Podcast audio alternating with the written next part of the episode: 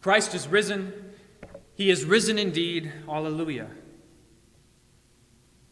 In the 1300s, when the Black Death was ravaging Europe, killing nearly a third of the population, the city of Venice issued an order for ships arriving to its port.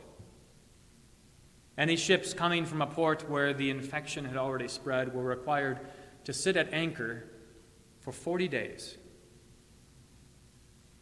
40 days they sat, no one getting on or off, to ensure that no infection was spread to the city of Venice. 40 days. The Italian word for 40 is quaranta. You can hear the number four in that word quaranta if you think about our word for a fourth, a quarter. Quaranta in Italian means 40.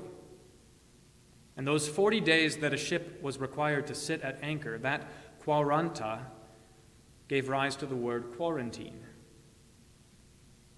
It's a time of separation for someone infected with a disease to prevent the disease from spreading to others, a notion that we've all become very familiar with these days.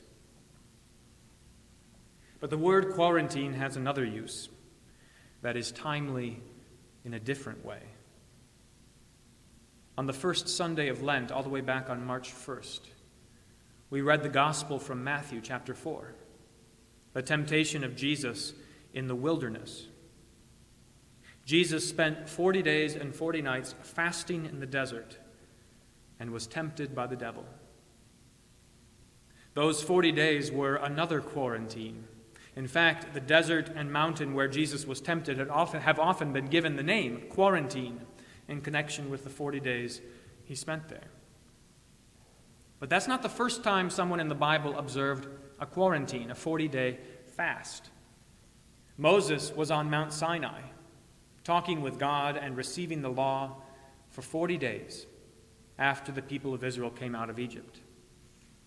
The prophet Elijah fasted in the desert for 40 days after he fled from the wicked queen Jezebel on his way to the same mountain of God, where God appeared to Elijah not in an earthquake or a wind or a fire, but in a still small voice.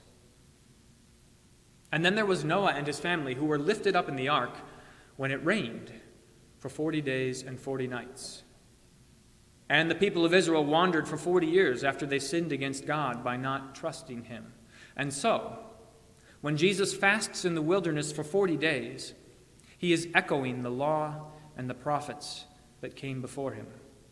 An echo made even more vivid in the Transfiguration when Moses and Elijah appear with Jesus on the mountain, the law and the prophets, all of whom pointed ahead to Jesus as the fulfillment of everything that God had promised. And that's why we read the gospel of Jesus' temptation on the first Sunday in Lent. For the season of Lent is our own holy quarantine. It's 40 days from Ash Wednesday to Easter Sunday. 40 days not counting Sundays, since Sundays are a day of resurrection, a day of new creation, a day of feasting and not fasting. But the rest of the week, from Ash Wednesday to Easter, there are 40 days of fasting and preparation, of girding ourselves in the struggle against the devil and our own flesh, a time of darkness and waiting. But this morning, the waiting is over. The darkness has ended. This morning, we join with the women who arrive at the tomb just as light is dawning. They did not know what they would find. In fact, they came prepared with spices to anoint Jesus' body, but they had no plan as for how to remove the stone.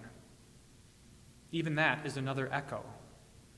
An echo of the story of Jacob and Rachel. Jacob was on a journey to his uncle's house as he fled from his brother Esau. He arrived at a well, the mouth of which was covered by a big stone.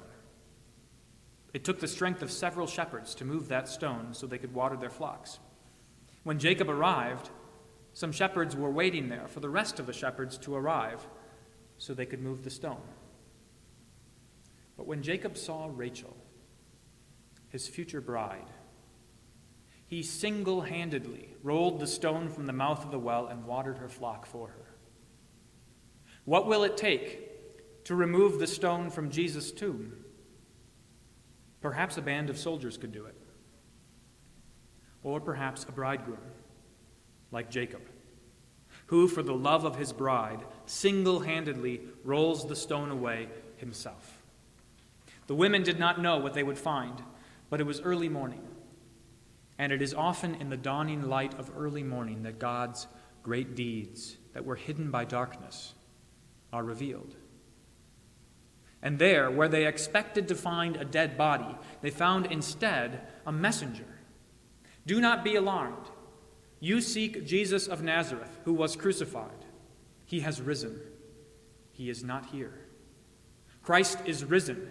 He is risen indeed. Alleluia. Death is swallowed up in victory.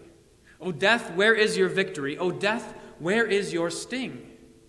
For Christ, in the darkness of the tomb, from the darkness of the cross, from the darkness of this sin sick and decaying world, Christ has dawned as the Sun of righteousness.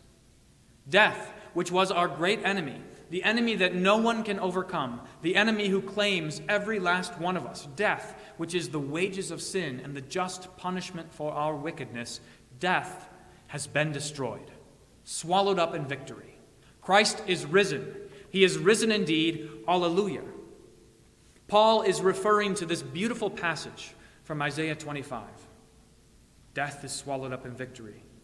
It's a glorious promise, often read as a lesson at funerals. It is a promise for you and for me in the depths of our woe as we wait and look for the salvation of God. It goes like this. Here's what Isaiah says On this mountain, the Lord of hosts will make for all peoples a feast of rich food, a feast of well aged wine, of rich food full of marrow, of aged wine well refined. And he will swallow up on this mountain the covering that is cast over all peoples, the veil that is spread over all nations. He will swallow up death forever. And the Lord God will wipe away tears from all faces, and the reproach of his people he will take away from all the earth, for the Lord has spoken. It will be said on that day, Behold, this is our God. We have waited for him, that he might save us. This is the Lord. We have waited for him. Let us be glad and rejoice in his salvation. On this mountain, Isaiah says, on this mountain, God will prepare a feast. He's talking about Mount Zion, Jerusalem, the mountain of the Lord. For just as Moses and Elijah met God on the mountain, the people of Israel were to meet God in the temple on Mount Zion. But in Jesus, God does a new thing. No longer is his presence on this mountain or that one, for Jesus is himself the new temple. Just as he said, if they were to destroy the temple, he would rebuild it in three days. They didn't know that he was talking about the temple of his body, but he did, just as he said. And they destroyed the temple, and he rebuilt it in three days. And in the person of Jesus Christ, in which all the fullness of God dwells, God's presence is here for us. Wherever Jesus is, God's saving presence is there for you. Wherever Jesus is, in spirit and in truth, there death has no power. There the Lord God wipes away tears from all faces. There, in the resurrected Jesus, in his word, in his body and blood, in his forgiveness, life, and salvation, we receive everything for which we have waited. Don't you see? You have been given the cure. The antidote to death is yours. The remedy for sin and guilt has been poured out on you. You have been made whole and healthy and full of life. Our holy quarantine is over.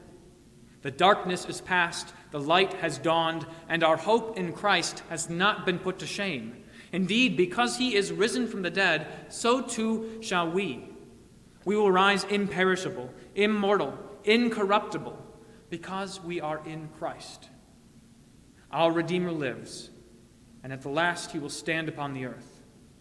And after our skin has been destroyed, yet in our flesh we shall see God.